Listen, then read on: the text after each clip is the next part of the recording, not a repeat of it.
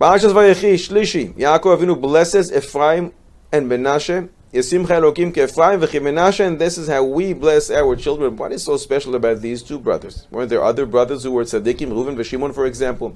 The Agra de Kala, the author of the Bnei Yissaschar, he explains. Ephraim was the younger of the two, and he didn't become arrogant when Yaakov Avinu places his right hand and puts it on him instead of on Menashe. Menashe didn't start yelling. He didn't complain. Excuse me, what's going on? I'm the firstborn. There was no jealousy. There was just love and unity between them. Respect, admiration, and this is how we want our children to be. Others explain Menashe was the firstborn, and Menashe was supposed to say to his grandfather, Excuse me, you're wrong. I'm the firstborn, but he remained silent.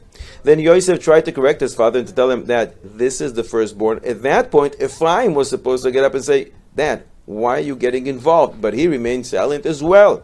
And in Pirkei Avos, Gimel, Mishnah Gimel, Rabbi Akiva taught, Siag lachochma, shtika. If you want to become wise, remain silent. Rabbi Shimon ben Gamliel says, again in Pirkei Avos, Perek Aleph, Mishnah Yud Gimel, all my days I was with the Chachamim. Kol yamai gadalti ben Chachamim velo matzati laguf tov mishtik. And the best, best thing that one can do is to remain silent. So therefore we ask that our children should be like them, silent, and then they will become wise. The Targum Yonasan ben Uziel says that we have to start giving this bracha to our kids from the bris mila.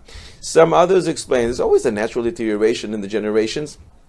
People go down. We're not like they used to be.